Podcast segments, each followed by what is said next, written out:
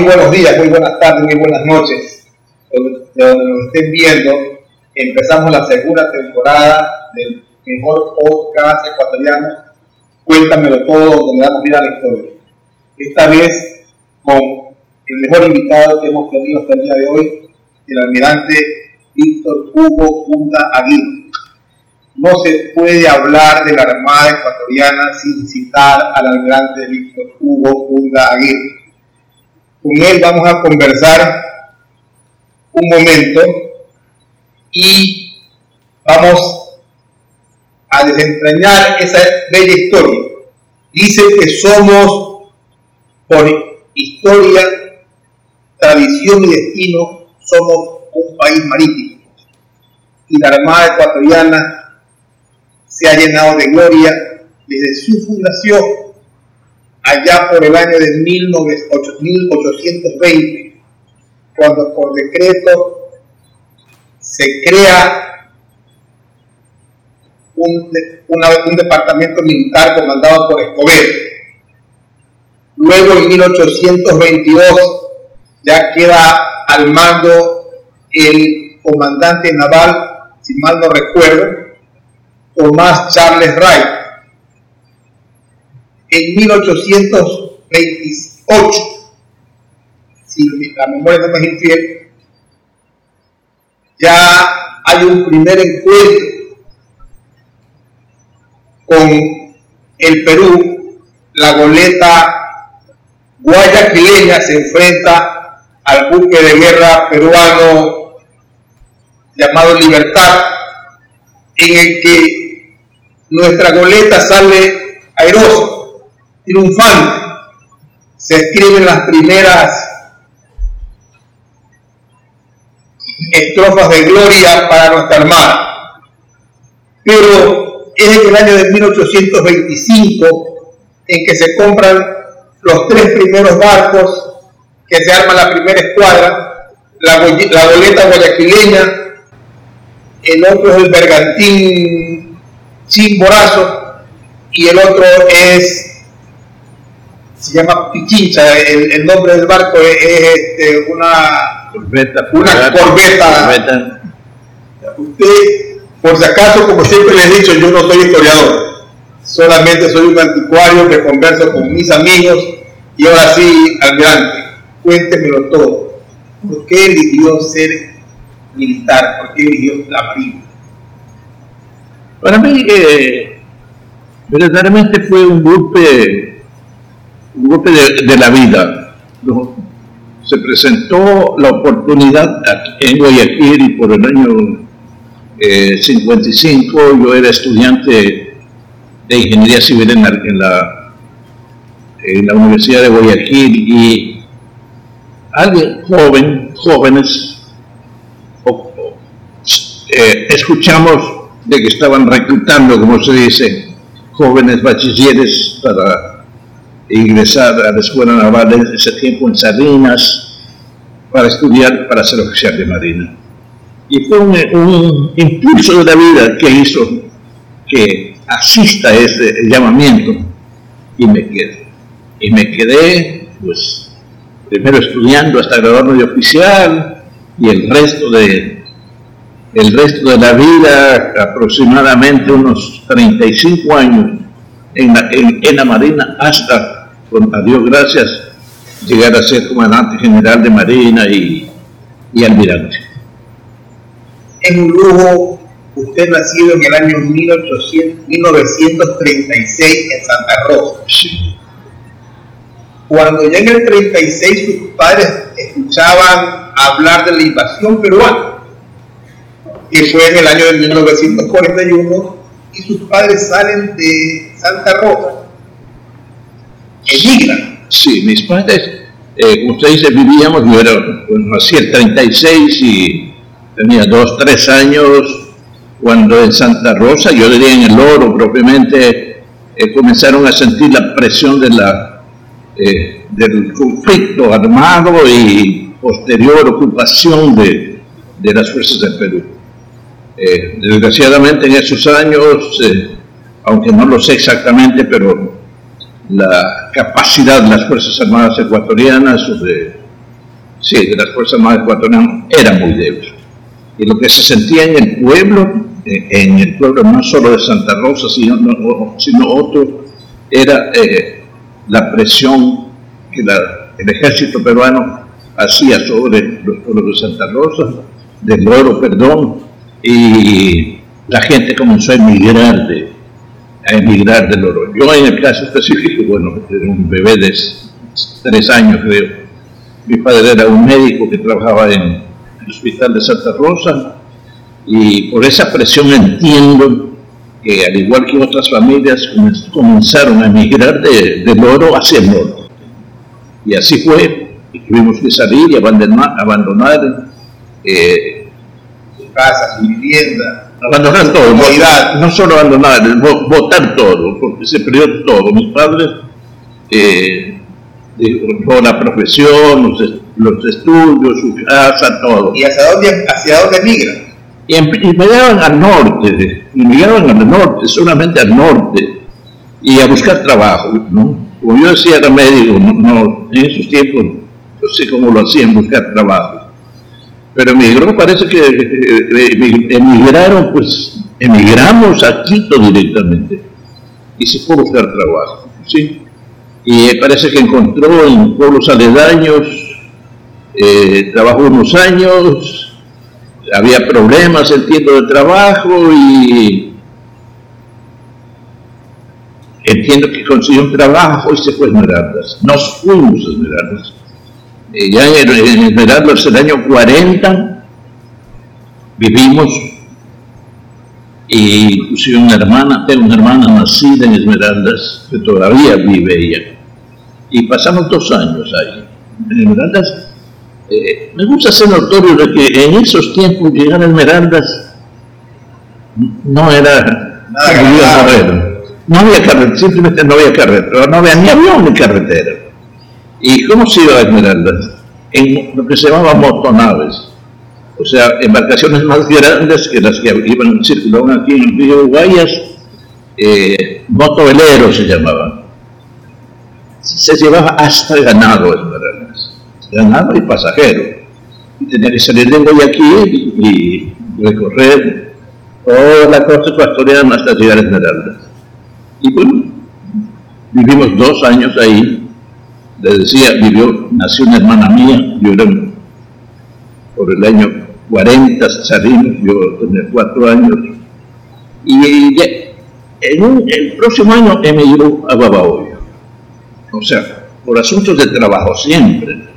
Parece que todos los trabajos de médicos que existían eran, vacantes de y pertenecían al Ministerio de Salud.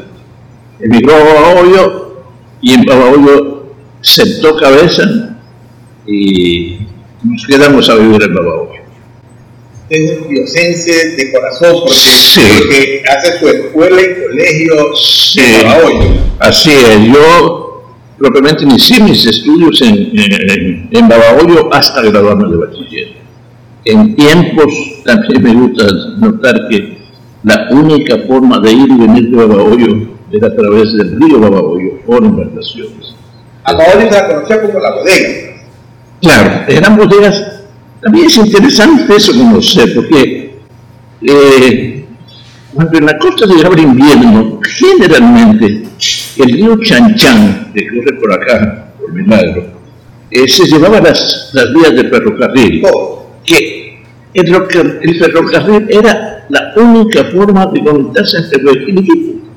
Entonces, eh, el famoso Chanchan, usted era un muchachito, me imagino. Y había Sí, cerraba la vía y, y, como era la única forma de conectarse con Quito, y había la necesidad de transporte de ida y venida. La solución fue a través del río Babahoyo. Las embarcaciones y unos lachones muy grandes llevaban carga carros, llevaban por el río Babahoyo a Babahoyo, por supuesto que infraestructura portuaria no existía, era directamente a la embarcación o los lanchones, directamente al barranco para desembarcar eh, hasta, hasta, buses, desembarcar a tierra y de Babahoyo a la sierra. A la sierra, básicamente a Quito.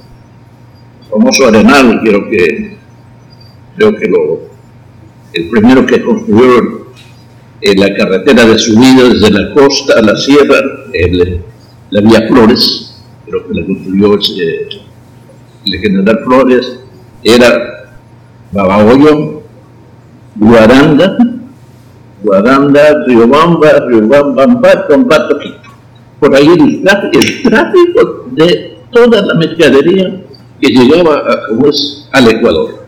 Claro, pero eh, eh, tengo entendido que ya en los meses de invierno, el, el, el, el mes de invierno, claro. Entonces, y esa cercanía con el río que lo hace enamorarse de, de, la marina. bueno, yo, yo, era un cholo en hoy, yo iba que mis, mis, compañeros dominábamos el invierno y dominábamos el río y, y aprendí a nadar y a pesar de la correntada, lo que sea, eh, nosotros eh, dominábamos el río propiamente. Pero no, había canoas, había vacaciones, había lanchas, etc. Y, pero yo vivía en, en, la costa propiamente, yo me nací en la costa. Y no, porque pasan los años, el único colegio que había en Babahoyo, colegio fiscal, de mixto, así que imagínense, era colegio mixto, muy simpático, ¿no es cierto? Y mi bachiller, y mi padre, eh, mi padre se sentó como médico en Babahoyo, era médico de, un hospital y tenía su trabajo particular. Eso es muy simpático porque eh, los Montuyo con todo cariño salen los domingos a hacer compras y si están enfermos hacerse ver del médico y a comprar remedios si son necesarios. Entonces usted, eh, yo por lo menos eh, conocía la vida de, de, la gente que trabaja en el campo, de los Montuyo, con, todo cariño, diría yo. Y, pero no, le gustaba el agua, todos los días íbamos al río, aprendía a nadar allá. Pues, pues mi padre nos mandó a estudiar acá porque tenía un hermano y yo a Guayaquil. Estando aquí en Guayaquil, ese tienes un detalle. Vinimos de un colegio que no tenía profesor de inglés, por decirlo. Claro. Por, por, la dificultad que había de la, del transporte de aquí a allá. Pero venimos acá e ingresamos a la Universidad de Guayaquil. Eh, el año o los años 55 que se estaban terminando los primeros edificios, eh, la Facultad de Ingeniería Civil y de Medicina, los primeros edificios en la ciudad de la, en la, ciudad de la universitaria, eh, aquí en Guayaquil. Y ingresamos, para mí fue un mérito porque Sí, para mí y mis compañeros fue un mérito porque se daba exámenes para ingresar. exámenes de ingreso. Se daba exámenes de ingreso. Y los que ingresábamos era un porcentaje bastante bajo, verdaderamente. Pero estando ahí viendo la, la aplicación de la Marina, alguien nos tentó y yo particularmente fui a ver cómo era. Y fue un joven, 18 años, 18, 19 años. Y entonces vino mis padres en ese sentido eh, eran liberales, aceptaron. Hasta, hace, hasta que se graduó de alférez de Hasta que me hice cuatro años y medio en Salinas. Y mi padre me que, que está ahí sí, la, en la central, que ya, ya, ya, vamos a enfocar esa parte, ¿verdad? Esa foto, el año, el año 55 que había ingresado a la escuela naval, y en diciembre salimos de vacaciones y fui a Babahoyo, por supuesto, a pasar las vacaciones con mi familia. Y ahí me, me decían tomar esa foto. Si usted ve la pala, era, está negro. La pala, nada, negro, era recluta, era un recluta, pero así es, ¿no? Pero así, era así. Esos son, los inicios, esos, son, esos son los inicios como alférez del almirante Víctor Hugo Punta Aguirre se casa en el año 66. 62. 62. Y empieza su camino dentro de la oficialidad a ser eh, gloria y a, y, y a llenarse de gloria toda su carrera. Sí. Porque usted es un hombre de disciplina, de ejemplo, que puedo decir porque estuve revisando su, su vida, se codió con lo mejor del mundo, llegó a, a ser jefe del comando conjunto, a estar al lado de dos presidentes y tratar con uno dos más de manera indirecta. Una carrera de lujo, impecable diría yo, envidiable para muchos, que debe en algún momento todas estas insignias, todos estos reconocimientos, todas estas palas, ser parte del museo. Pero cuénteme la historia, almirante, cómo empezó esa carrera después de, de que fue al- alférez de Fragata. Bueno, eh, yo creo que la vida civil también ocurre esto, ¿no? La, vida, la, vida le da ciertos golpes, eh, no, no negativos, le da unos golpes que le significan que si van por un rumbo así, le da el golpe y, y cambia, ¿no? Eh, cambia la dirección en la que va la carrera. Y eso ocurrió, eh, creo que el año 62. Yo estaba casado y la Marina eh, me ofreció un curso para hacer un curso de infantería de Marina en Estados Unidos.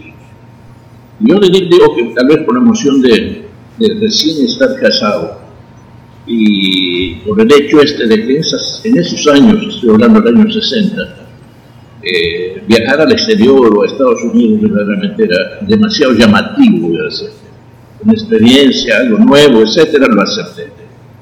Lo acepté y, y fuimos como señora, ¿no? A, a ver cómo era la vida allá, que eh, es diferente, es distinto, eh, no tiene nada, no tiene nadie, y había una limitación económica también. Pero lo hice, lo hicimos con ella, porque ella siempre estuvo conmigo. Y lo hicimos.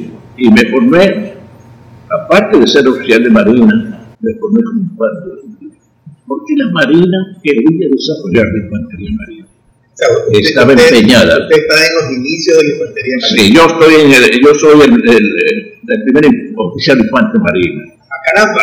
Claro, claro. Es que no existía infantería. Cuando yo fui a Estados Unidos, todavía no existía infantería marina.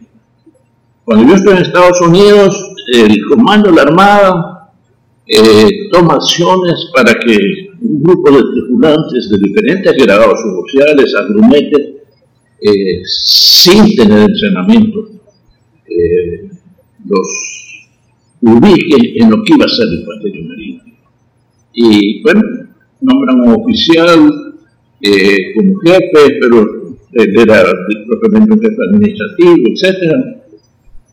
Que yo llegué a la infantería, llegué de Estados Unidos y al cuanto me hicieron cargo de lo que era la infantería marina, de- lo que iba a ser la infantería marina, que eran aproximadamente unos 40 tripulantes de la Armada, de, de, de- de suboficiales, sargentos, cabos, y un grupo de marineros que recién se graduaban en, Salinas, en la escuela de grumetes, para ser eh, tripulantes de la Armada.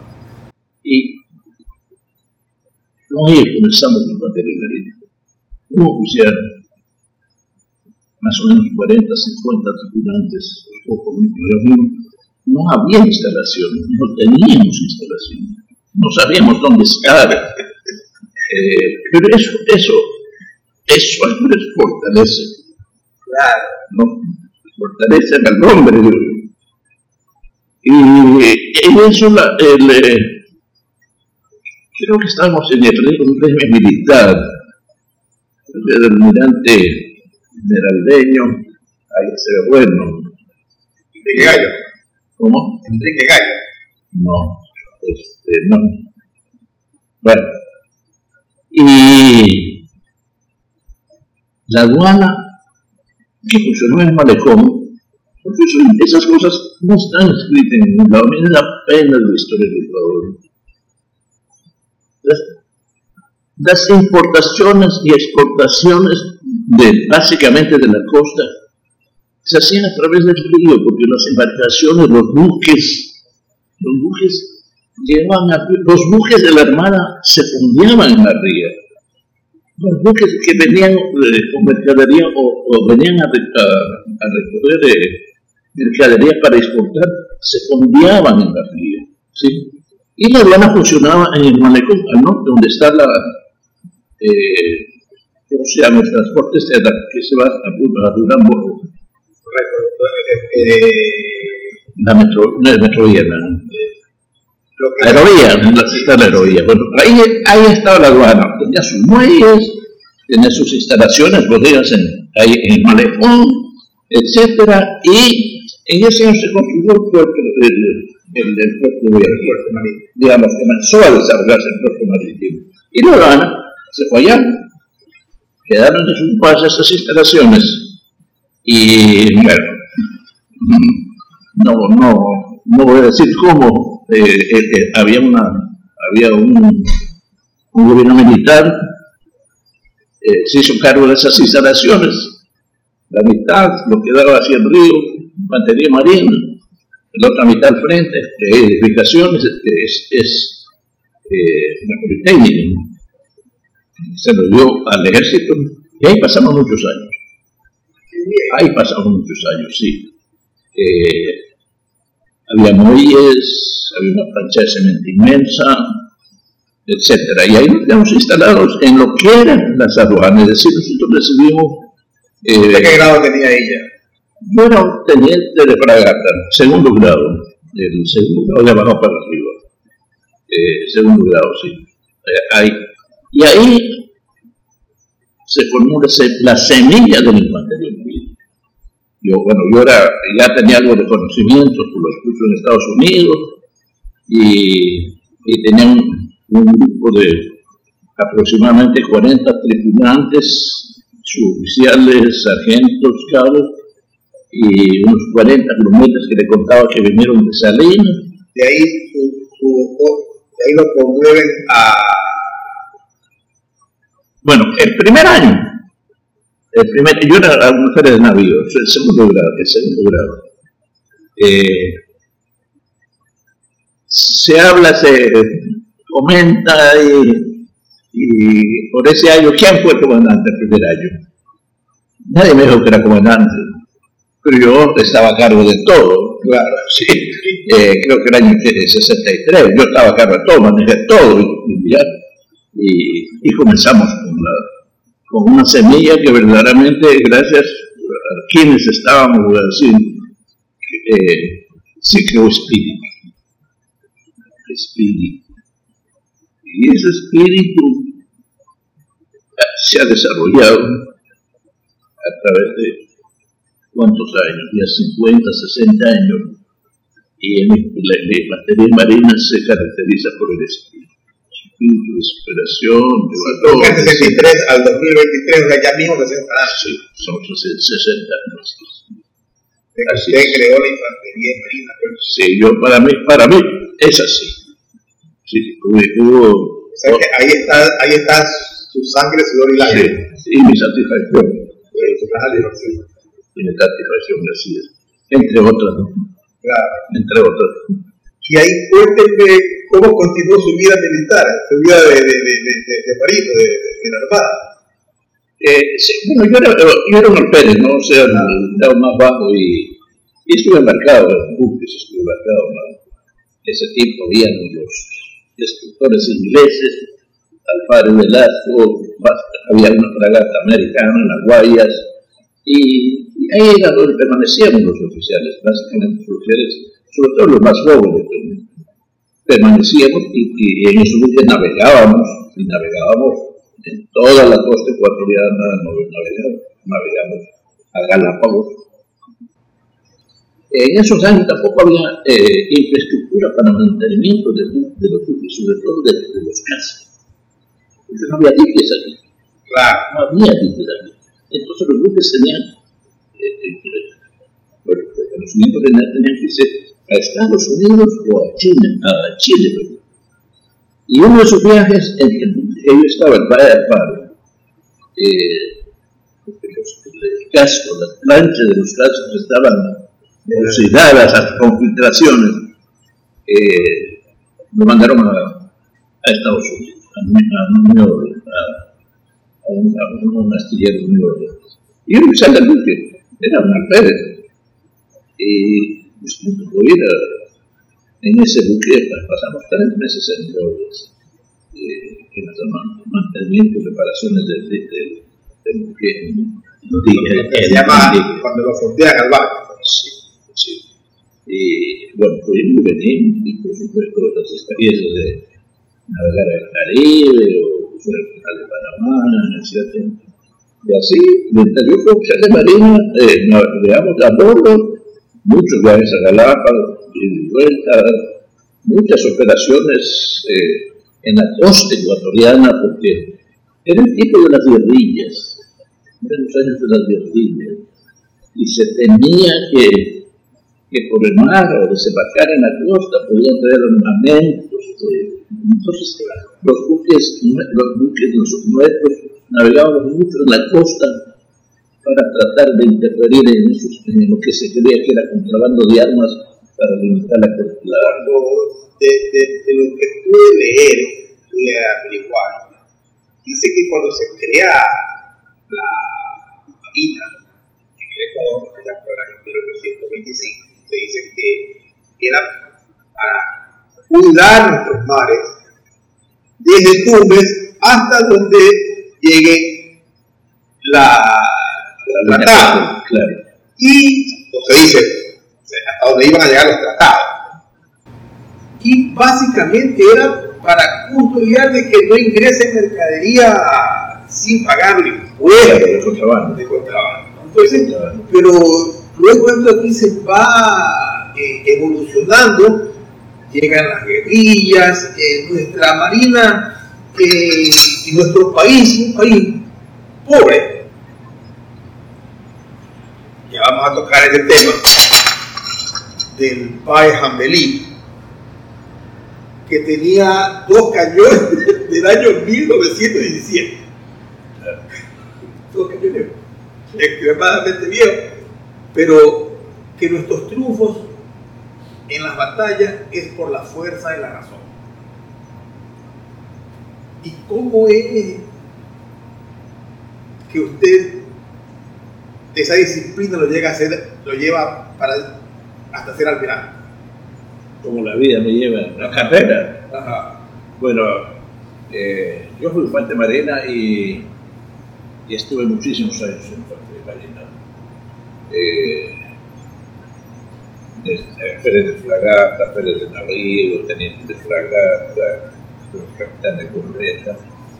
Ya cuando capitán de corveta, eh, la carrera naval, hay que hacer un curso, curso de Estado Mayor, eh, que es parte de la formación y de requisitos para, para ascender y, seguir la carrera. Y, y todo eso lo seguí. Sí hasta ascender a, a capitán de fragata. Eh, después, no recuerdo muy bien, pero siendo capitán de fragata, ya comencé a ocupar cargos dentro de la Marina en general. ¿sí? Y creo que ascendí a capitán de navío, y de capitán de navío, cuando yo recién había ascendido, me mandaron a Perú, a un lugar de Lima. Y lógicamente en ese momento yo ya me desprendí de la infantería de la Lima y seguí la parte puramente naval, digamos, porque ya están los niveles superiores de dirección, comando, dirección, que habiendo aprobado el curso yo lo capacitaba. Y, ahí siguió, ahí siguió la, la prueba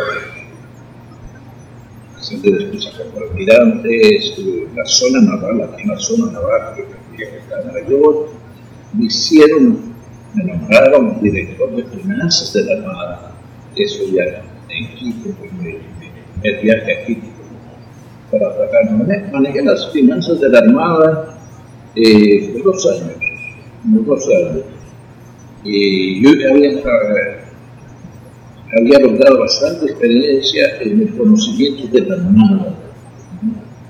Eh, para organizar qué tenía, cuáles eran sus necesidades, sus problemas, sus situaciones, eh, las instalaciones en tierra, eh, desde Esmeraldas, perdón, San Lorenzo, Esmeraldas, eh, Manaví, hasta el oro, ¿no? Hasta el oro. Y no sé cómo, pero con suerte yo logré un gran conocimiento de, de, la parte naval, de la escuadra naval, de los buques. Nunca estuve en la escuela, en la escuadra porque yo era parte de Marina y de la parte administrativa de la, de la Armada. Entonces tenía un, un conocimiento muy amplio de la, de la Armada que me, me permitió. Cuando fui a, a, la División de Finanzas de la Armada, que venía todas las finanzas de la Armada y bueno, la parte financiera con el gobierno. Tenía que ir a pelear con los políticos el presupuesto. Sí, sí, sí, tenía que, eh, sí, con los políticos el presupuesto, sí. Eh, pero yo diría que, que se manejaba bien. Este país es pobre, ha sido pobre y espero que no sea pobre. Le digo porque tener buques, tener aviones, significa grandes capitales. Usted sabe que una tecnología, ¿no es cierto?, va adelantando a toda velocidad y el cambio de equipos, de, de técnica, ¿no es cierto?, cambia y, esos cambios tecnológicos se producen en, buques, radares, maquinarias, etcétera, cuestan dinero. Y tener que tomar la decisión de cambiar la pieza o de comprar la pieza que no vaya a quedar eh, obsoleta, obsoleta en 2, 3, 5, 10, 20 años. Eh, por decir algo, las corbetas, las corbetas de, de, la Armada tienen, tienen unos 30 años. Pero los buques tienen que están ahí, y tienen que operar, y tienen que navegar, y tienen que ser mantenidos. Son, son italianas esas. Entonces necesitan apoyo logístico de los fabricantes. ¿No es cierto? Claro que en ciertas áreas, no, no ya no las conozco todas, eh, la Armada ha desarrollado su, su, tecnología para satisfacer esas necesidades con técnicos y mano de obra propia, como por ejemplo las futuras de estas de las corbetas italianas, de las corbetas italianas, el asunto logístico y económico ¿Y cómo llegó de Rodrigo Borja Ceballos para ser eh, jefe de comando? Eh, a ver, yo yo era comandante de la primera zona naval aquí. Jefe de operaciones, comandante de operaciones. Eh, el año anterior a, a que el gana las elecciones. Y, y además de aquí, de aquí también ayuda mucho en el conocimiento de los políticos y de la organización. Yo diría que se me ayudó porque cuando él eh, se nombró presidente, eh, me escogió directamente a mí para que sea comandante del partido. Eh, ¿Pero hubo una amistad antes o...? Eh, no, no, no. ¿Con quién tuve una amistad muy, bastante joven, que estaba en la joven, la Gustavo Con el, el, el en alguna oportunidad de educación cuando estábamos en la Academia de, Guerra Naval, eh, el sector económico de Beaquín, nos daba seminarios sobre economía, etc., invitaban a los jefes de fuimos, de, yo estuve en los fuimos a esos seminarios. Y Gustavo Nova también estaba ahí, ahí con solo amistad. Y ahí nos conocimos porque realmente nos conocimos, no, no sobre esa ocasión, sino eh, durante muchos años, eh, muchos años, hasta. Sí, Usted estaba en su casa, sentado. Yo, vivía, yo vivía en Malecón. Ya. Bueno, con mi señora. Cuénteme esa parte para que las personas se enteren cómo fue esa llamada. Sí, eh, yo estoy en Malecón, ya retirado, vivía tranquilo, con mi señora, ya mi señora estaba independiente, etcétera y nos fuimos una noche, un, domingo, domingo o lunes. Nos fuimos al cine, eh, al especial de sábado a las 9 de la noche. Y sonaba, había estado sonando, no tenía empleada. Y sonó el teléfono. Y era una secretaria, el doctor Gustavo Noval, era a dos tres días de todo lo que ocurrió para que me vaya de presidente. Y, sí, y ahí me dijo, quiero ser de ministro. Dice, vete mañana, no te arreglar esto, era domingo. Era. Y claro, el día siguiente nos fuimos, me fui yo, señor, y nos fuimos el lunes. Y la presidencia y se, se nombró. Y, ¿Qué tal esa experiencia? Buenísima buenísima, porque si usted tiene, eh, y yo creo que lo, lo aproveché, no personalmente, lo aproveché y me sirvió para ayudar a, a las Fuerzas Armadas. Eh, y, bueno, me nombró y yo tenía, yo, había, yo tenía una carrera bastante larga, bastante larga. Y, bastante larga, quiero decir, 38 años. Mucho, mucha, experiencia, mucha experiencia, mucho mucha experiencia. Y claro que me sirvió todo eso. Y pasé tres años, me parece. Tres años pasé. Y, pero ya tenía experiencia, cosas que le decía que yo había manejado la, digamos, la, la, la económica de la Armada. Entonces tenía mucho conocimiento sobre las relaciones con el Ministerio de Economía, no digo relaciones personales, sino de experiencia, conocimiento, etc. Y, con las otras fuerzas también. Entonces, eh, yo estaba como claro, había pasado por todo, ya había sido eh, una general de Marina, había sido jefe de comando conjunto, había trabajado con ministerios de Naciones Unidas era miembro del persuador, tenía el y bueno, fue presidente, tenía mucha experiencia en eso. O sea que, ¿Alguna experiencia, alguna anécdota del ministerio que esté contando? De la, del Ministerio de sí, Defensa. Cuando estuvo, cuando estuvo de ministro, alguna anécdota, algo gracioso, chistoso, algo que. Eh, a ver si trato de acordarme de mi bueno, realmente no, no, no, hay tantas cosas que no sé si puedo acordarme algo. No, no, no creo. No creo que pueda puntualizar algo específico de, de, de montones de, experiencia, de satisfacción. Claro, eh, el presidente de la eh, Gustavo Novoa y Gustavo Novoa, desde que yo le contaba que nos conocimos haciendo su seminario acá, dentro del sector civil, él conocía la Armada, él quería la Armada, tenía muchas relaciones con la Armada. Y lógicamente eso le ligaba a él a, las Fuerzas Armadas y tenía confianza en las Fuerzas Armadas. Él era, era, él, era medio militar, eh, porque tenía el espíritu nacional de, no solo de superación, sino de servicio. Yo lo traté lo conocí por almacén. Lo traté unos 3, 4 años, así.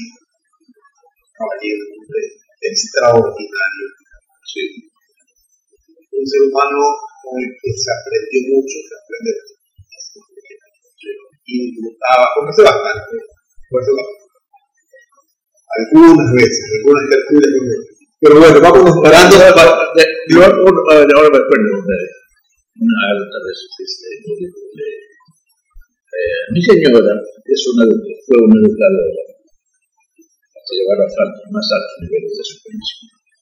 Y cuando ya se jubiló, porque fui la, eh, cuando ya se jubiló, compañera mía, compañera de infantería de la paz, etc., se dedicó a, a dictar sanitarios en las Fuerzas Armadas, en las Fuerzas Armadas, en todas las Fuerzas Armadas. La LAPA, Oriente, no sea, seminarios de etiqueta social y estas cosas. Al personal, a la de circulación o tropa, como quiera llamarse. Y algo que tal vez eh, era el tipo de del dictador en Venezuela de Hugo Chávez. hubo alguna eh, ceremonia recordando algún acto heroico de las Fuerzas Armadas, en, no en Venezuela, en Caracas, en otra ciudad. Y no sé, eh, bueno, invitaron al presidente y yo una comitiva y fuimos, fuimos, fuimos con señor. Y estábamos, no me acuerdo cómo, pero no era en Caracas es una especie de congreso, porque son estados. Eh, Venezuela son estados, como México, Estados Unidos, etc. Era un estado. Y estábamos en un, como nuestro congreso más o menos, en una reunión solemne con, eh, por el aniversario de una manifestación histórica de, Venezuela. Y estamos ahí y habló, por supuesto, Hugo Chávez habló y, y estamos en una tribuna. Estaba Hugo acá, yo estaba con el tribuna. Y de mentira, tío. Yo lo era conocido. Era, eh, el presidente de, de Venezuela, el, el actual Maduro. No, no, Hugo Chávez. Chávez. Era chabacano, ¿no? Era, nada, qué sé yo caramba. Y, y está en la ceremonia y, y, como que él, él habló, él dio la confianza para que alguien haga o diga algo. Mi señora que estaba al lado mío me dice, quiero, quiero, quiero recitar guayaquileña bonita. ¿Sí claro. Y se la sabía de memoria. Y ella aventada, ella era aventada, en cualquier parte del mundo dice, quiero recitar guayaquileña Entre paréntesis, ella era linda y, y, bueno, no, no, no le digo. Porque si yo le decía a Gustavo Nueva, Nueva le decía Chávez, y, y, y, y, para mí iban a aceptar. Y ella, ella se paraba y lo hacía, que estuviera en su casa, desgraciadamente no yo no lo tengo. Y, me arrepiento de lo Vamos a ver esta bella colección de toda la carrera del el almirante Víctor Hugo Aguirre. Y almirante, este, este, estas medallas de aquí, esto son de las, de las, de las primeras medallas, este, de las primeras palas suyas, ¿verdad? Sí, así es. Y estos gorros también. No, eh, ¿Cómo se llama? El gorro almirante. Porque cuando comienza la carrera, eh, la gorra es igual, pero no tiene ningún bordado en, eh, en la visera. Es negra, hasta, hasta, hasta capitán de corbeta. Y pues el capitán de corbeta ya usa la, la gorra con visera dorada, que es diferente de los oficiales y de los almirantes. Luego tenemos estos reconocimientos y acá son este, estas palas. palas de, bueno, estas son terminantes. Son almirantes también. De una raya, otro almirante, dos rayas, vicealmirante y este es el almirante. Esta, esta, es la foto eh, con Gustavo Novoa en el acto oficial. Sí, estamos en un acto en la, eh, en la Escuela Superior Militar en Quito, del Ejército, en algún acto con con diferentes actualidades. Y, y, esos son bastones de mando, ¿verdad? Sí, ahí tiene el, el tiene su bastón de mando a la izquierda, de, de, de, costosamente. Siempre tomando conjunto de de la Armada. Estas son medallas de reconocimiento. Sí, estas son medallas de diferentes, de diferentes. Ahí puede ver los títulos, ¿no? De Venezuela. de Venezuela, sí, el de acá en Brasil. Ecuador, Brasil. Ajá. Los botones de allá atrás. Eh, ¿Cuáles? Los de acá.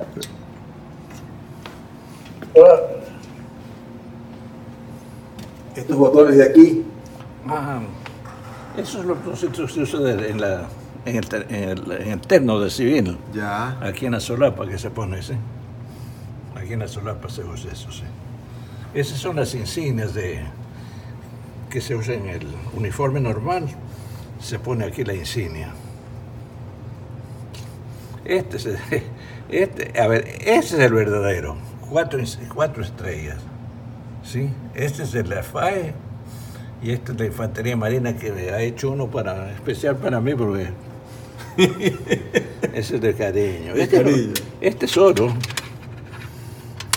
Argentina. Este es de graduación, de primero, el primer eh, lugar, eh, puesto de la graduación de la Escuela Naval. Y el resto son de diferentes Aquí está con países. esposa. Ella, esa es condecoración de ella. Ah, esa es condecoración de doña Clementina Sí. Triviño de Hunda. Esa es condecoración de ella. Continuemos para allá. Est- Estas son las palas de, de- también este es de- de oficial, ya, contraalmirante. contraalmirante. Vicealmirante. Eh, no, este es vicealmirante y este es almirante.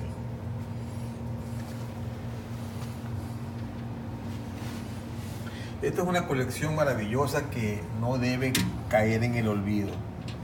Esto de aquí debe ir a formar parte de lo que es la historia de la Marina Ecuatoriana en el Museo Naval. Al museo, sí. Eh, y luego tenemos acá, este, esto, Esto, esto es mi señora. esta es su señora. Es- Estas es- son condecoraciones y recuerdos de mi señora. Todo esto, esto es de ella. Yo le enseñaba esa cartera. Esa sí, me enseñé, ¿no? Sí, sí, con todas las insignias de, Insignias de la infantería, de la las carrera militar. de la infantería marina. De la carrera militar como esposa de- de- de- de- del almirante. Sí. Ya, Y ahora vamos a ver acá en lo que es la, la-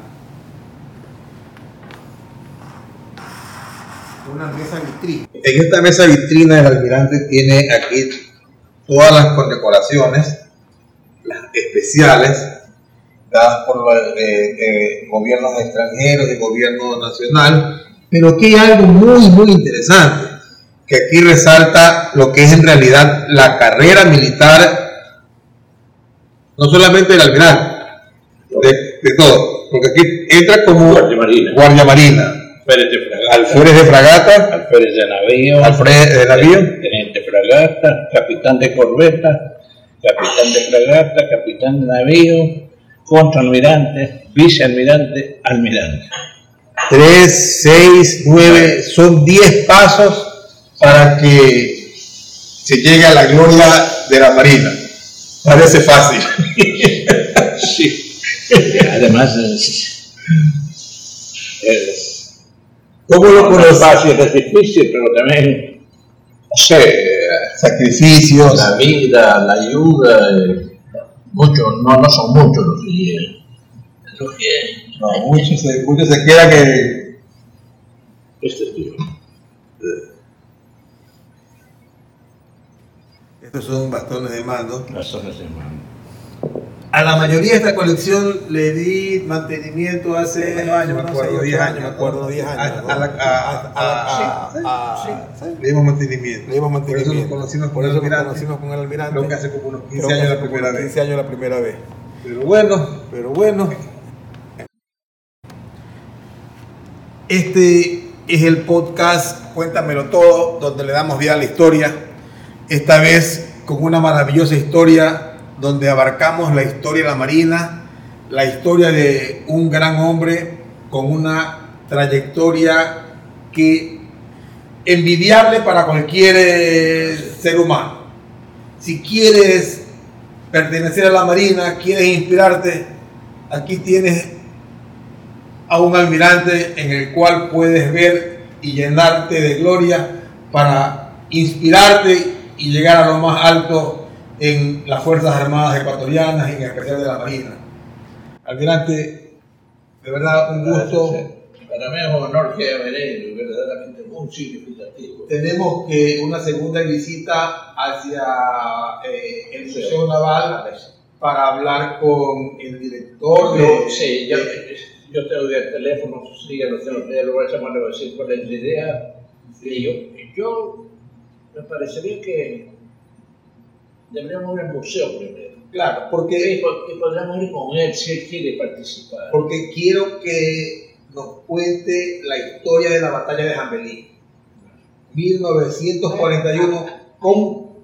Creo que hay un pabellón sobre la, ahí de la... Sí, cómo algo tan pequeñito destruyó algo tan grande. Fue la, la batalla de David y Goliat. Una vez más, la fuerza, la razón se llenó de gloria y llenó de gloria nuestro país. Así es. Buenas tardes, muchas gracias. Buenos días, buenas noches, donde nos ven. Muchas gracias. Con el mejor podcast ecuatoriano. Cuéntamelo todo, donde le damos vida a la historia.